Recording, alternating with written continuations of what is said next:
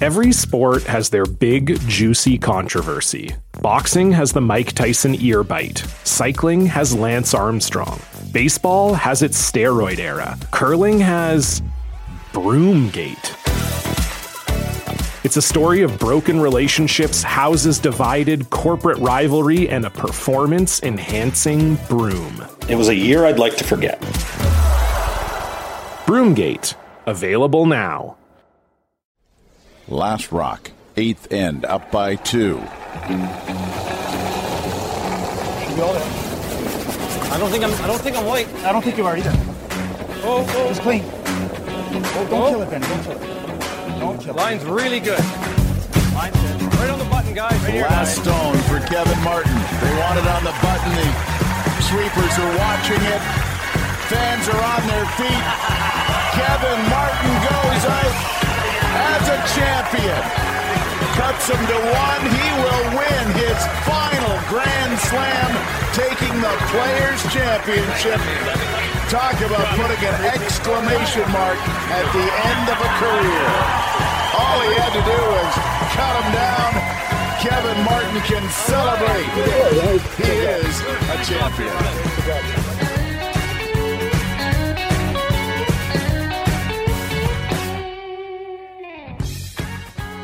Hi again, everybody. Jungle Jim Jerome coming at you with a special edition of Inside Curling. This is a series of interviews that Kevin did, uh, including Tabitha Peterson, Eve Muirhead, Jennifer Jones, and the last one you did, Kev, bit of a curler, kicking up some dust over the last couple of years, is with Bruce Mouat. Uh, he's got lots to say. Uh, you said he may be one of the guys down the road that'll take the bull by the horns to get the players, as we say, a, a place at the table. But he had many, many things to say. Check this out.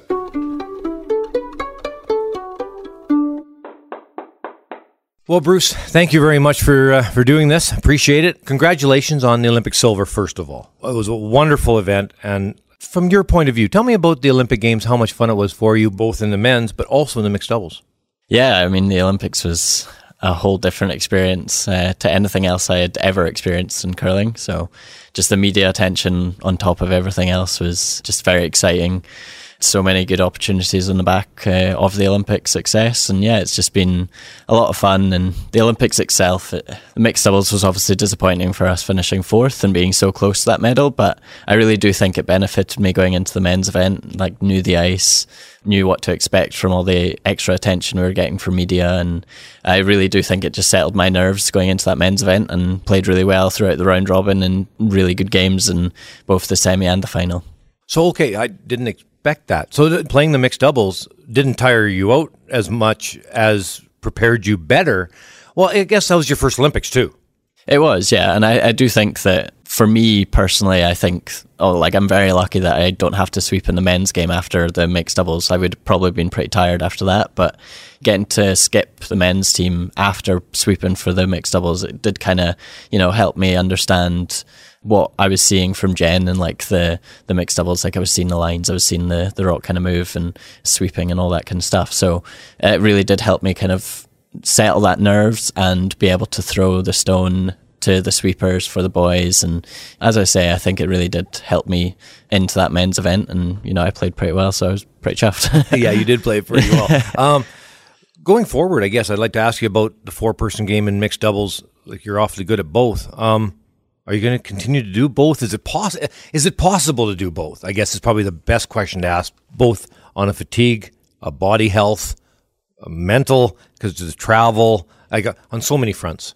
Yeah, I, I do hope that um, I'm able to still continue doing both. Um, I want to continue doing both as well. Uh, for me, like physically, I felt pretty good uh, coming off the back of the mixed doubles. Even if I wasn't to play another event, I, w- I felt pretty good. Obviously, it was mentally fatiguing being at the, Olymp- the Olympics and finishing fourth. that was probably the worst part of it. But physically, I felt pretty strong. And, you know, next season, I don't know what's to come. But if I do get the opportunity, I will be trying to play both events. So, is it your decision to to play? Uh, I want to get into like maybe the Scottish system or Great Britain system as to playing both mixed doubles and four person curling. Is that a Bruce Mouat call? Is it you and Jennifer?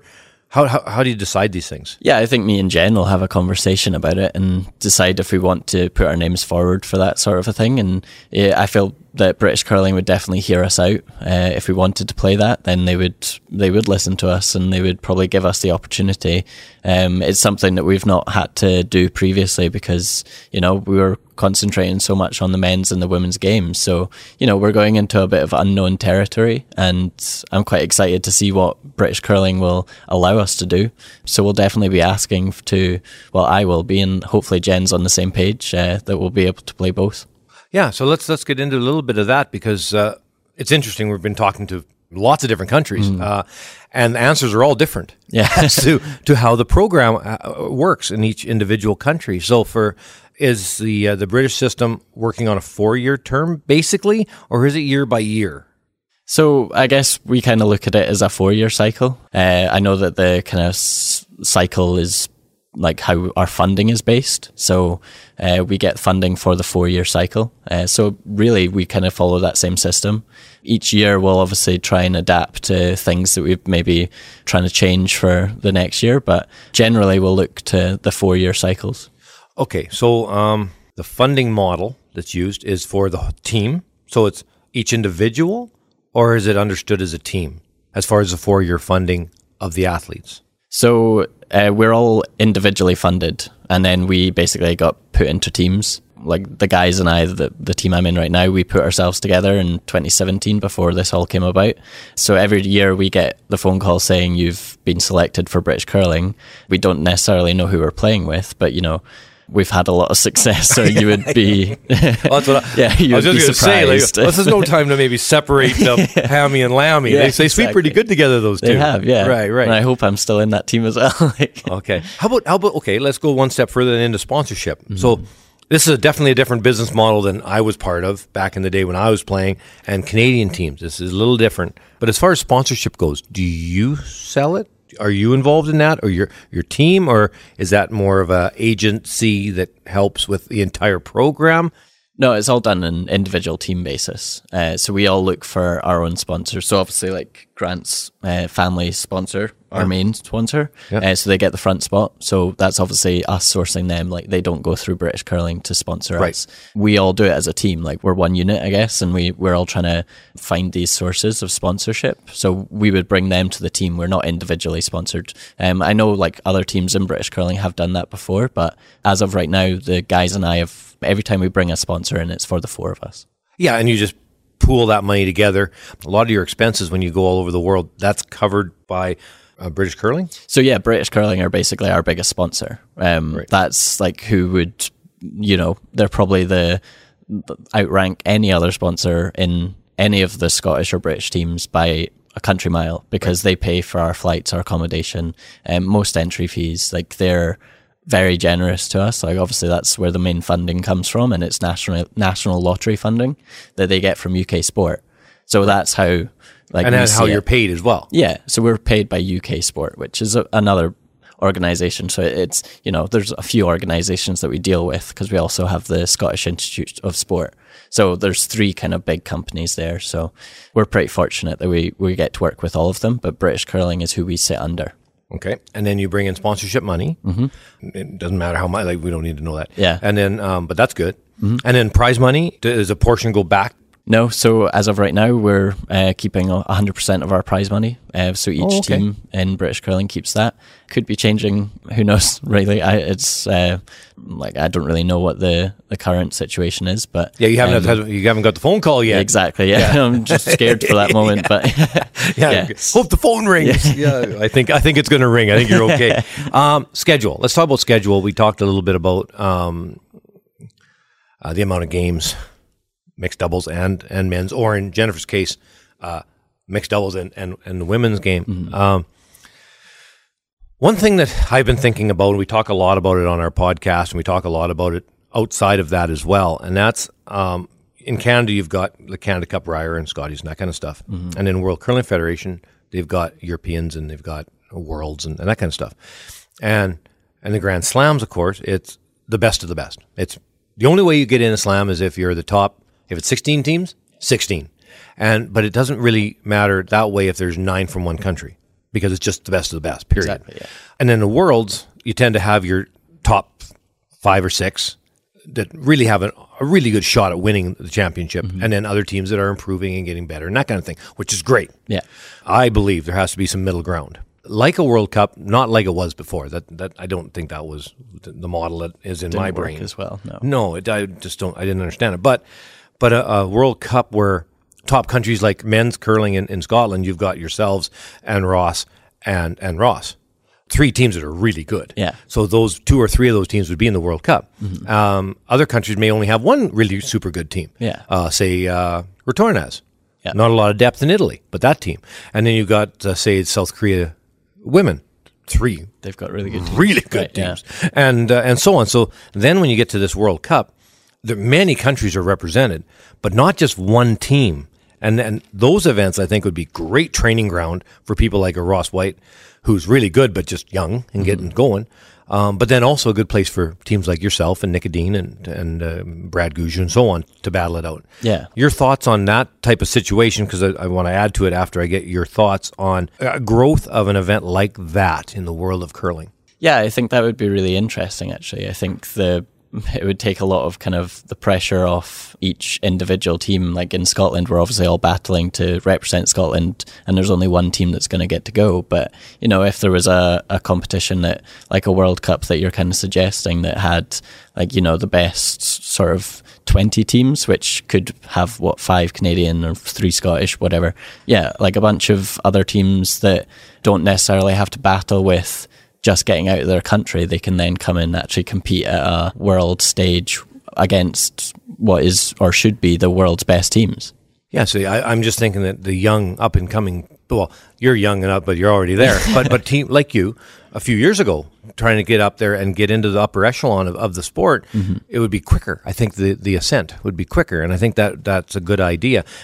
The negative side, maybe, and this is what I want to hear from you as well, is on the on the health side. So now you're going to be playing in the six Grand Slams. You're going to play in the Europeans. You're going to play in tour events that are really good around Europe and X amount of World Cup events before you go to Worlds and and Yeah. and I'm just and and then all your mixed double stuff. I just wonder how how much can a person play period um, without hurting themselves, and are we really hurting our top athletes' longevity of their career? And does that matter? Should we have a forty year old curler? Yeah, I think like the schedule's obviously getting busier and busier and the season's getting longer and longer. It's obviously down to each team what they want to do and how long they actually want to compete for in that season. But, you know, we've got the Champions Cup, which now is the first weekend in May. So that's, you know, making the season even longer for teams. But I think it comes down to each individual team and what they actually want to be doing. If they want to play all six slams, if they want to play as many World Cups and like all the World Championships and stuff, then let them do it. If they think that their bodies can hold up to that, then try it. But you know, you also need rest and recovery, and I'm a great believer in that. I think like mental health as well, like it comes with that relaxation time. So I, I wouldn't put myself forward for playing every weekend. I don't think that would be good for my abilities either. I think I, I really need to go home and start to think about what I want to work on. I think like making the season like jam packed would be it would be fine if teams want to do it, but personally I wouldn't want to be competing every weekend. You make a good point. So you, so it can be jam packed, Yeah. But you may only play. You decide. You and your team decide. We're going to play 16 weeks this year. That's it. Yeah. So you pick your 16 weeks. That's it. Yeah, I think like if they've got a lot of curling events and a lot of um, people get to watch curling, then that's a good thing. It's not going to be um, like I'm not going to be against them holding events um, because I do want curling to grow. So I, it does come down to each individual team what they want to do, and I would be like for teams playing every weekend if that's what they want to do. But How about rest? Let's talk about that. It was really important for back when I played to have a couple of weeks of nothing, then a certain amount of body balancing, body building, practice curl. How do you run your summer, your your, your off season uh, to not because curling's a very lopsided sport. You're always building one side of the body more than the other. Yeah. So how do you manage to fix that? I guess or deal with that in your off season? Well, I, like we put a lot of work in in, in the gyms on the off season. Um, I'm not going to uh, go onto the ice probably until uh, late July, maybe even August. So I'll, I'll get like two or three months off, and then I'm just going to try and uh, maintain my kind of muscle mass and keep the kind of you know, strength in my legs for being able to slide. Lucky, I don't do a lot of sweeping, don't play in a lot of mixed doubles events, just the, the kind of major ones that we have back home, the Scottish, and uh, we're lucky enough to play the Olympics. But, you know, I'm going to try and continue to build uh, strength, and I'm not going to let that just kind of go away. I'm probably going to take maybe two or three complete weeks off of curling and not go to the gym and just kind of try and get a nice holiday. But yeah, we'll definitely continue going to the gyms and um, looking after ourselves one thing I'd like you to touch on is is the body balancing part. Mm-hmm. Um, we talked to a lot of now you're skip, so it's a little bit different. Um, not so much because you're pushing out of one hack, you're pushing with one leg, overextending that, that hip a lot, mm-hmm. and then the other one, of course, you're you're slamming down into your into your slide position, and those are separate moves on only on one side.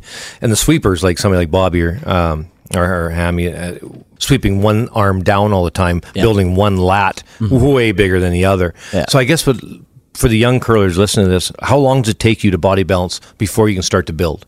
Well, I guess doing like full body movements is probably the best way to go about it because you're training both sides of your body. We also have tried things where we've like swapped arms to sweep and sweep sessions. Uh, so you have like one arm down, then you train with the other hand, and you know it's quite funny. Like a lot of people can't do it. I personally couldn't do it for like my one side was a lot stronger than the other side as a curler is, but um, you know try and like not just ignore that other side, like actually work on it and maybe become a bit ambidextrous. huh. Okay, okay, we, we got to get into that because okay. so I, I, I, teach a lot of schools, mm-hmm. and we tell the young people that we teach, please learn to go both ways so you can be closed on both sides. Yeah. And of course, they're always better on one side than the other. Mm-hmm. So, out of how however long you've been trying this, you went from probably almost terrible on the one side to how good. Like, so I can tell kids, like, no, no, no, no, no. Bruce, Bruce Mouat and their team, they actually do this uh, for for body health. But how good can you get? Like, I mean, it wasn't necessarily for body health. That's not what we were were kind of looking at. I guess we were just trying to to see if it was something that we would be able to adapt to. And it, it does obviously take a long time because we what curled for however many years to like focus on that one side of sweeping. So you're going to be so much stronger on that one side. So I probably I probably went from like pretty bad to like bad. Like it, it didn't get like amazing. Um, no, it's just nice to like try new things in curling. I've not tried curling left-handed yet, so maybe that's the next thing to try. I went from pretty bad to bad. yeah. That's, that's that's well said. Uh, oh, one thing I want to talk to you about is length of event. Um, we just watched uh, Nick and uh, and Brad Gushue uh, play 15 games at mm-hmm. the Worlds. That's a lot. Uh, yeah. And uh, Tabitha was uh, Peterson was saying so she played I think 16 in the in the bubble. Yeah. Oh man, that's a lot of games. Um, is, yeah. can we not? Is there any way that you've thought of where we can maybe crown our champions a little bit quicker? You know, it was actually a conversation at dinner last night that we had that like as a kind of chat we thought about maybe combining the men's and the women's like world championships just to see if that would work which would probably make the event even longer. But then you're probably not playing as many games because you know the schedule would just be it would make the schedule longer and then it would hopefully have like a really good crowd at this one event rather than you know Vegas it, it looked like it was busy but it didn't like fill the stadium. So it would be really nice to start to see like these stadiums fill up with crowds again. Like going back to your days, like we used to watch the Brier and used to have like loads of people there, and that was amazing to watch. So it would be really nice to kind of see that again, and probably not having 13 teams at the World Championships is the only way to solve not playing 15 games. But yeah, maybe going back to the kind of 10 or 12 team system, and then like hopefully playing a few less games than those kind of world championships. Yeah, what I'm concerned about is the curler and 15 games, and now Brad and Nick just played Sunday night, caught a red eye, and now they're here playing right away here again, just yeah. a, just a few hours after they got done in Vegas, and and now play here, and then when they're done, the ones that made the mixed doubles are scooting off to Geneva yeah. to play 10, 15 games, and then after yeah. that they fly back to Calgary to play the the uh, Champions Cup. I think important that we we somehow get these events shorter, whatever way it needs to be done. So uh, maybe cutting back on the field. Can we split the field in two? It'd be unfortunate if if yeah. you guys and, and, Nick are on opposite sides. We don't get to see you play until the playoffs. Hopefully, yeah. You know what I mean? You get your the big dogs, and you want them to. Those are big games. Yeah, we love yeah, watching. Totally. You know. So your thoughts on that at all? Because I just don't know the answer, but I'd love to ask all you that are at the top of our game because it's just too many games for your guys. Uh, for a couple of reasons, marketing. You're spending too much time on one event. Yeah. You got to get to other markets. Yeah. From a business, from my business brain uh, says it's, it's you can't spend two weeks in the market. I just don't understand. Yeah, that's true. I think like as you said, like splitting the the draw and having like two sides, so maybe six or seven, and then creating that kind of championship pool. So then the the big teams do end up playing each other. It would probably still lead to the same amount of games. I'm thinking if you're playing it that way, but yeah, it's definitely a tough one because, as you said, the schedule is now it's crazy. I like Bobby is playing here. Uh, he's then going to the the mixed doubles with Eve in Geneva, and then he's going to come back out and play with us in the Champions Cup. So he's got a long um, kind of four weeks of a lot of sweeping as well. So yeah, he's going to have to really look after himself. Yeah, I think that's it's definitely something that we're we're going to have to start looking into soon because the the schedule is getting pretty hectic. Yeah. Uh, one thing I want to talk to you before I let you go is the uh, the tick rule that was played in the women's worlds and the men's worlds. We're playing it here as well, uh, but you haven't played yet as as we as we tape this. Um, your thoughts on it? Have you seen it effective in the game, either positively or negatively? Your your thoughts? Um, I quite liked it actually. I actually thought that it made for good viewing. I think it obviously adds more stress to the teams that are playing it, but why does that necessarily have to be a bad thing? The one thing that, like, obviously the tick has become the staple for all the leads. Like, they're just so good at it now. It is a shame that it's become like they've like worked so hard to make this kind of talent and then all of a sudden it's just changed. But you know, as a spectator, I was really enjoying watching it at the the World Championships, and I'm actually excited to see what happens with it this week. And I'm expecting that I'm going to have to make a, a few tough shots if we're going down. Um, you know, where Peel's going down the last end and we're not allowed to tick, then I'm probably not going to have like the eight foot to draw to. I'm going to have to play some sort of a, a tough hit or a run back or a really precise draw to the one foot. So, you know, as a as a player as well, I am actually quite excited to to see how it it kind of unfolds. But yeah, I was really happy to see it um, kind of come in and trialed at the World Championships because it, it did make for good viewing. You know, it's funny how the game changes and why we need to keep evolving our sport. There's a guy, Steve Gould, played with Jeff Stoughton. Yep.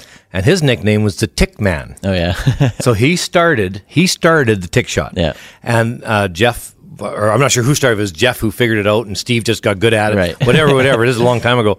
And they played across the face. Okay. And now he was a kind of a dead roll, and that that's how everybody did it to start with. I remember trying that. Yeah. He was a tick man, and I'll bet he made thirty percent of them. Like it was just such a hard shot then, and and it was special. But now it's not special; it's actually just a piece of your defense. Yeah, I remember like watching, like I was kind of coming through the ranks. I was watching the World Championships, and then everyone was calling it the Weagle. Um, so like Lisa obviously became really good at it, and they would play it in ends that weren't necessarily like the last few ends. They would play it quite early on in the games. So, you know, it definitely has adapted from uh, Steve playing it way back, and then Lisa obviously playing it, and like every single lead has uh, got to play it at some point, and they've all become amazing at it. So I guess that's what's brought on this rule, and uh, yeah, I'm just as a player, I'm quite excited to see what happens with it this week. Well, good luck this week. Thank you very much. Yeah, thank you.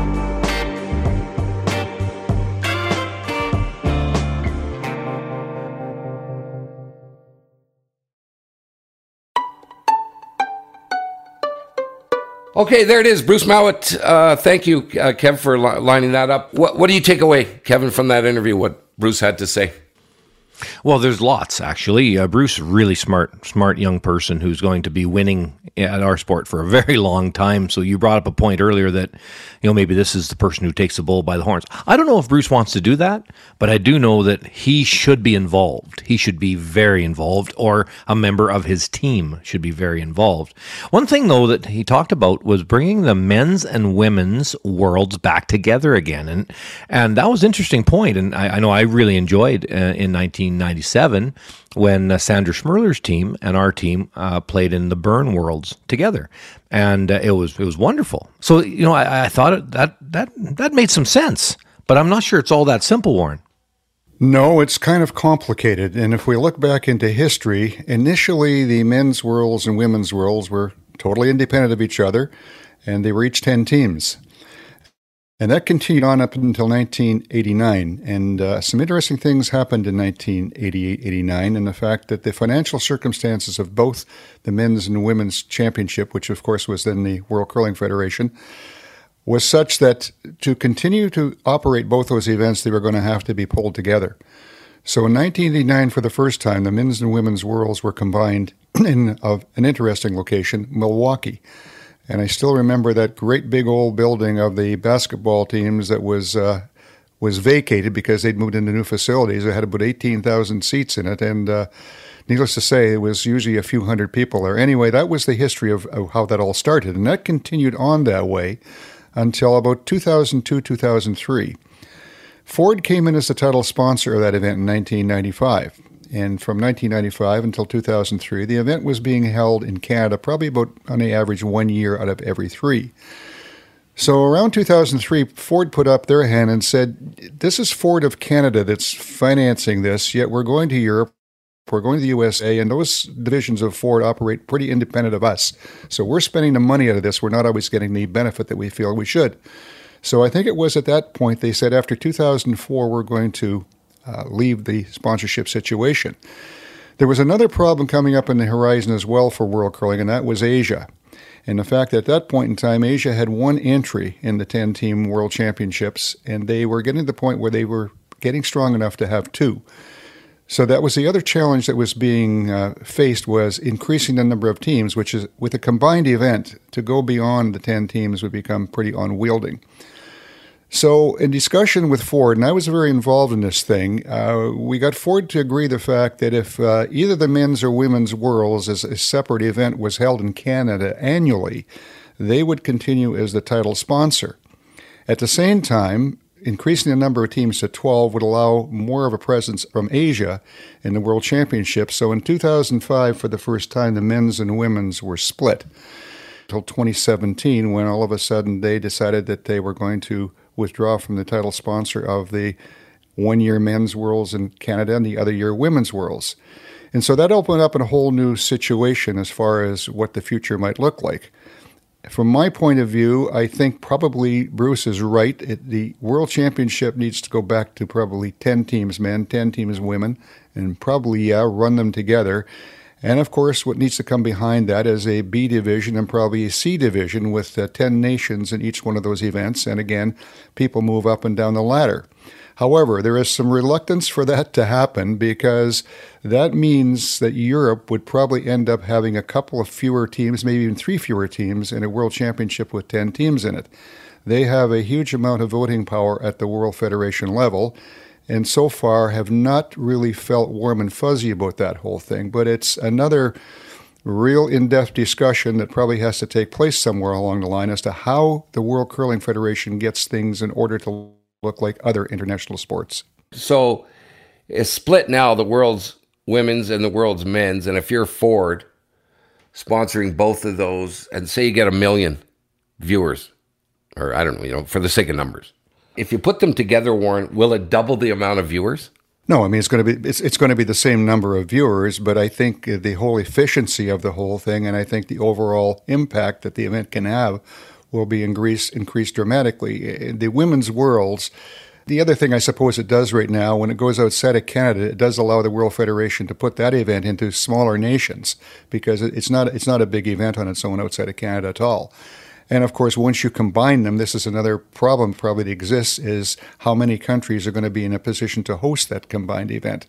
But to some degree, it's kneecapping the World Curling Federation right now with sponsorship. I, I see now that they've got, uh, they now have a sponsor that's taking on the world men's or women's outside of Canada. But to get a sponsor in there long going and sponsors that are going to really tie themselves to the event, you probably can't be shifting it every year. It needs to look the same. And I think that's another challenge that they're probably facing with the current system.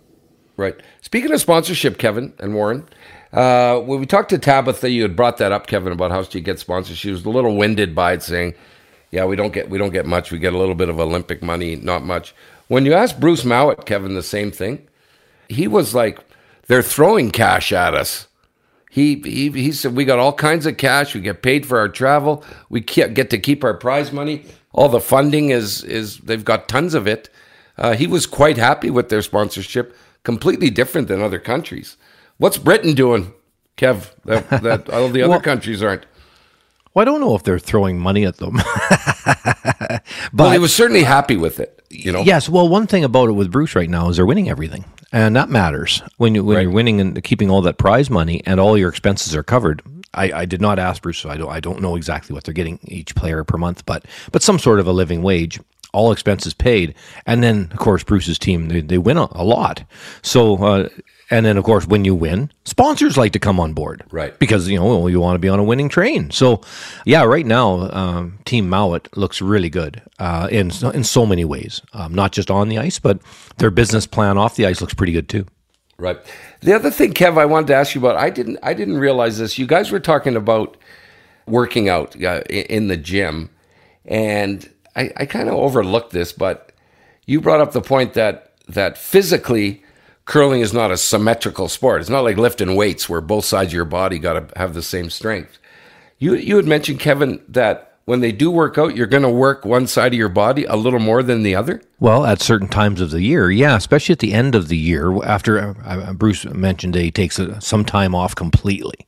I, I thought it was ten days, I forget, but but a, a reasonable amount of time completely off. Then you need to body balance uh, because curling is such a, a one-sided sport. Be it a sweeper, always sweeping on one side, building that lat and that whole shoulder area so much. Whereas uh, um, the skip, like you know, likely has thrown so many rocks during the winter that the one hip and curling, you know, hips are definitely a you know a part of uh, the curling body that tend to break down.